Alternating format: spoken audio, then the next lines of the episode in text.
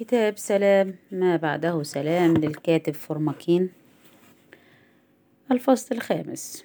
الرجل الذي في الوسط. إن مدينة مكة حيث مولد النبي محمد والمدينة المنورة التي كانت هجرته إليها هما المدينتان المقدستان لدى المسلمين في كل مكان.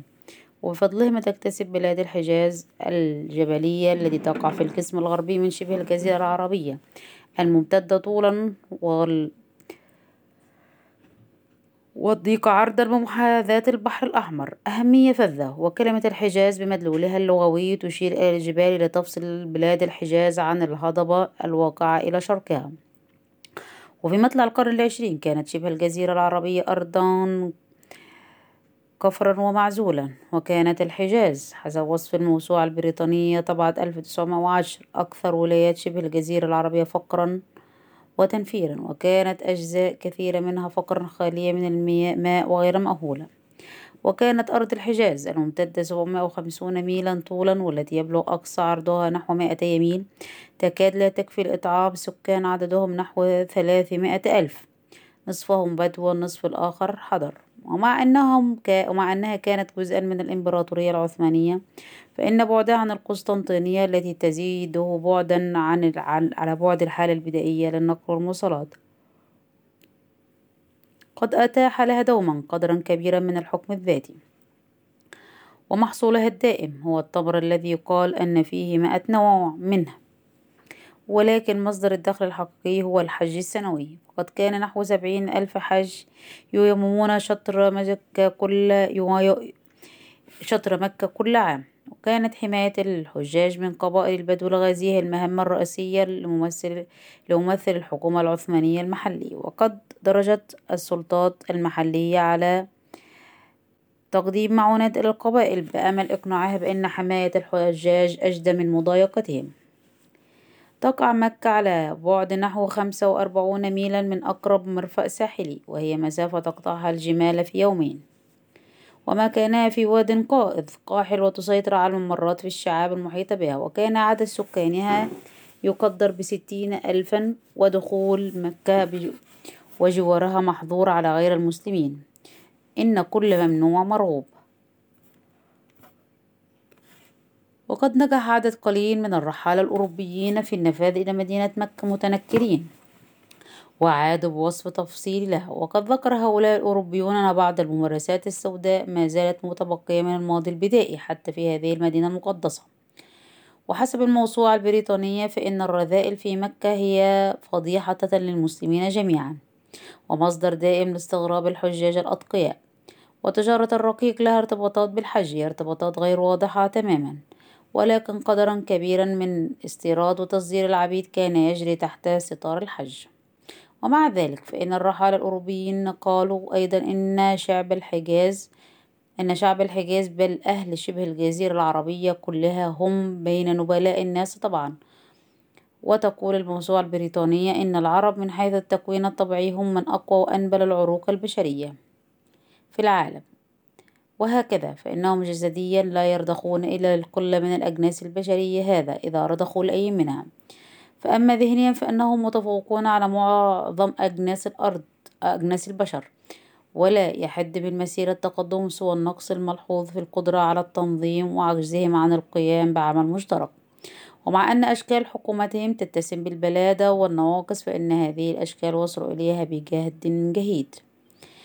إذا أخذنا ما تقوله الموسوعة البريطانية فإن مهمة أمير مكة ليست بالمهمة السهلة. إن مكة كانت دائما في نظر المسلمين مركز, مركز العالم وجاءت الآن طموحات كيتشنر وأعوانه في القاهرة وطموحات جمعية الاتحاد والترقي في القسطنطينية لتنقل بلاد الحجاز القاحلة إلى مركز سياسات القرن العشرين. فالاهتمامات الجديدة التي حظيت بها مكة في حرب عام 1914 قد جعلتها في موقع المركز بطرق أخرى غير محببة إلى أميرها لأنه وجد نفسه وسط نارين. كان الحسين ابن علي حاكم الحجاز نيابة عن السلطان العثماني يلقب بشريف مكة وأميرها والشريف من سبط النبي والحسين مثل النبي محمد هو من آل هاشم.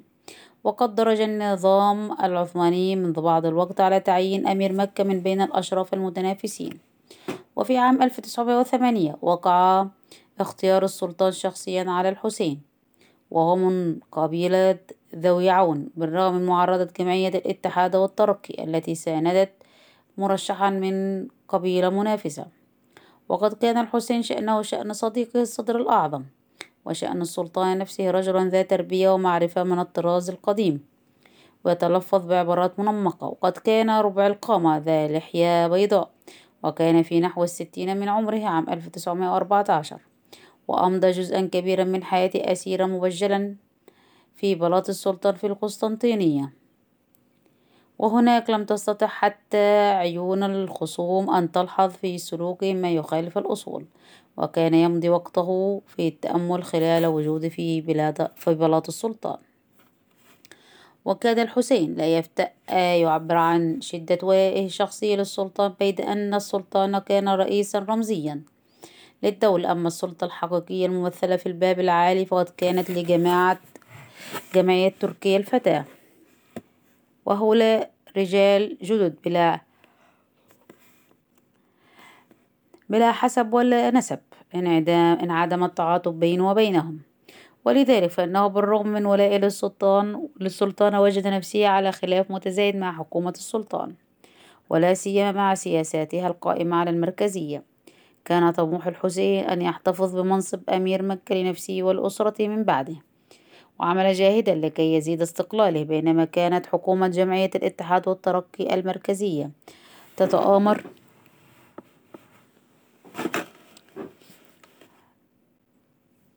للحد من استقلاله وقد اندفعت هذه الحكومة في العمل لإنشاء سكة حديد الحجاز التي كانت من أهداف إنشائها تقليص الحكم الذاتي. الذي يمارسه الأمير. وسكة حديد الحجاز تمتد من دمشق إلى المدينة المنورة في الحجاز وكانت حكومة الاتحاد والترقي عازمة على مد هذا الخط الحديدي إلى مكة المكرمة وإلى ميناء جدة. وكان هذا يشكل خطرا على قبائل الحجاز التي تملك الجمال وعلى تحكم بطرق الحج الذي يعود عليها بربح وفير. وقد عزمت حكومة الاتحاد والترقي على ممارسة الحكم المباشر في مكة والمدينة وسائر الحجاز. عن طريق استخدام السكة الحديدية وخطوط البرق. مما سيجعل من الشريف حسين مجرد موظف مرؤوس فترده إثارة الاضطرابات الأهلية.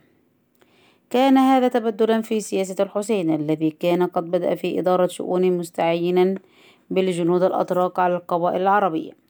ولكنه لم يكن تبدلا في الولاء إذ بقي في وضع يكتنفه الغموض مؤيدا للإمبراطورية العثمانية معارضا لحكومته خلال السنوات التي سبقت بدء الحرب الأوروبية مباشرة تعددت الاتصالات بين الجمعيات السرية في دمشق والزعماء المتنافسين في شبه الجزيرة العربية.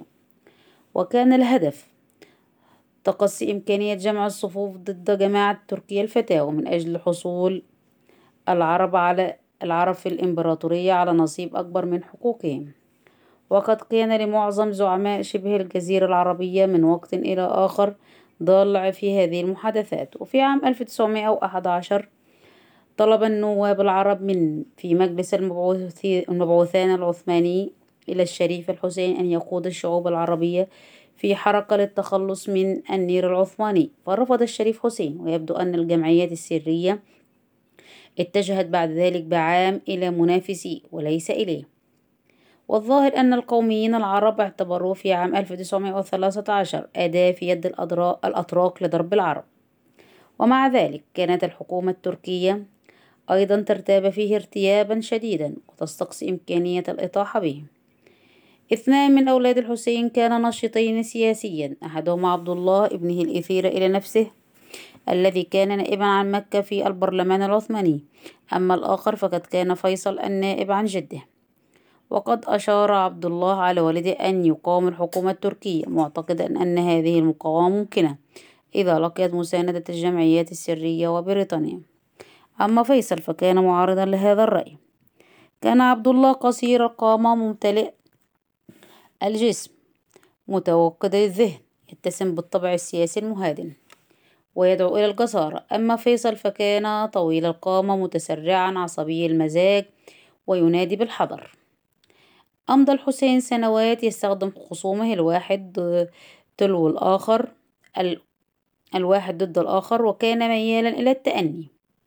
ذلك أنه مع مرور كل سنة من سنوات عمله أميرا لمكة كان يعزز مكانته وإمساكه بزمام الأمور وسيطرته على شبكة العلاقات الشخصية والعائلية والقبلية المعقدة التي عبرها تتوفر السلطة في الحجاز. وكان قد حد من النفوذ السياسي لمحافل جمعية الاتحاد والترقي المحلية في مكة والمدينة وقد رسخ مكانته الأولى ضمن إمارته بيد أنه وجد نفسه في العامين 1913 و 14 محاطا بأعداء خارجيين. كان هناك جيرانه ومنافسوه التقليديون الأمراء العرب في الجنوب والشرق الذين كانوا يهددونه ويهددهم وكان هناك القوميون العرب وبعضهم يعتبره في الأساس موظفا لدى تركيا.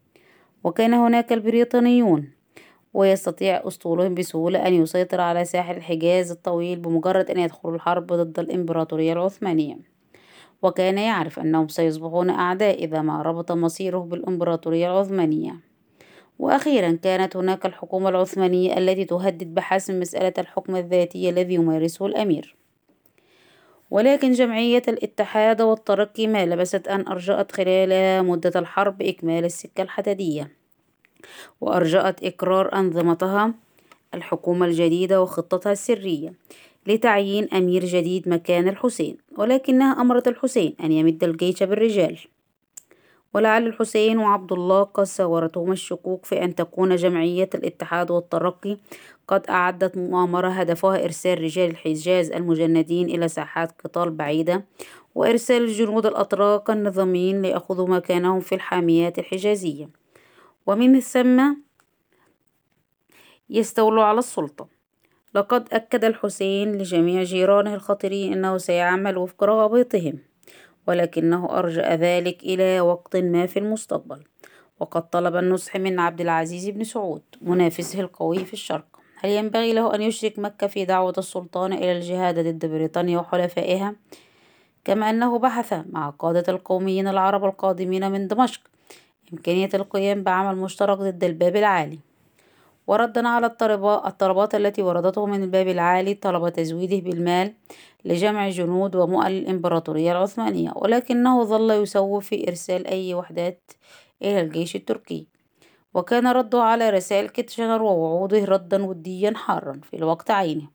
وفي نهاية عام 1914 عندما كان جمال باشا يتأهب لمهاجمة البريطانيين عند قناة السويس كتب الحسين إليه واعدا بإرسال جنود للمشاركة في الهجوم. بينما أرسل عبد الله ردا إلى ستورز في القاهرة يقول فيه إن الحجاز قررت أن تكون إلى جانب بريطانيا في الحرب ولكنه طلب أن يبقى الأمر سرا. إذ ليس باستطاعته حاليا أن يكشف نيته بالتحالف مع بريطانيا وليس باستطاعته القيام بعمل. والسبب في رأي عبد الله والحسين أن الوقت لم يحن بعد. كان أسطوري سعيدا لأن مراسلاته قد جعلت المعتمد البريطاني في القاهرة والمندوب السامي البريطاني على علاقة ودية وثيقة مع مكة. وقد كتب بتاريخ سبعة وعشرون من يناير عام ألف تسعمائة إلى فيتزجرالد كيتشنر قائلا ما زلت على اتصال ودي جدا وحميم مع شريف مكة. وأنا مقتنع اقتناعا راسخا أنه أجدر بعنايتنا واهتمامنا من أي زعيم آخر. زعمته محلية محض مهما كان قويا في حد ذاته. ولا يستطيع أن يحظى بالاحترام الذي يجب أن يلقاه سنويا من ممثلي الإسلام في سائر أنحاء العالم. في ذلك الحين كان كل ما يطلبه كيتشنر ومقر ومقر المعتمد البريطاني في واقع الأمر من الشريف حسين هو الحياد ولما كانت رغبة الحسين هي أن يتجنب جره إلى الحرب الخطرة فقد كان هناك وفاق بين الجانبين المتراسلين. ولم يفعل الحسين شيئا لكي يشرك نفسه أو مكة بإعلان الجهاد. وبالنسبة لمقر المعتمد البريطاني أنجزت المراسلات كل ما كان مرغوبا فيه منطقيا. وقد كتب المندوب السامي هنري مكمهون إلى كيتشنر في الثاني من فبراير عام 1915 قائلا لا حاجة لأي عمل فوري فكل ما هو لازم في الوقت الناهر في الوقت الراهن فيما يخص شريف مكة قد أنجز. شعر وزير الحربية بالرضا ولم يكن يشاطر ونغية اعتقاده أن قيام ثورة قبلية في شبه الجزيرة العربية يمكن أن يؤثر على مصير بريطانيا في الحرب. ولذلك لم يبدي ما يشير لم يبدي ما يشير إلى خيبة الأمل. عندما تخلف الشريف حسين عن عرض نفسه لقيادة مثل هذه الثورة فقد كان كيتشنر يعتقد أن ألمانيا هي العدو وأن أوروبا هي ميدان المعركة الوحيد الذي يحسب له حساب. أما خطته على المدى البعيد للاستيلاء على الخلافة فإنما هدفها عالم ما بعد الحرب. فقد كان يرى أنه وخطته والشرق الأوسط أمرهم مؤجل إلى ما بعد انتهاء الحرب. انتهى تسجيل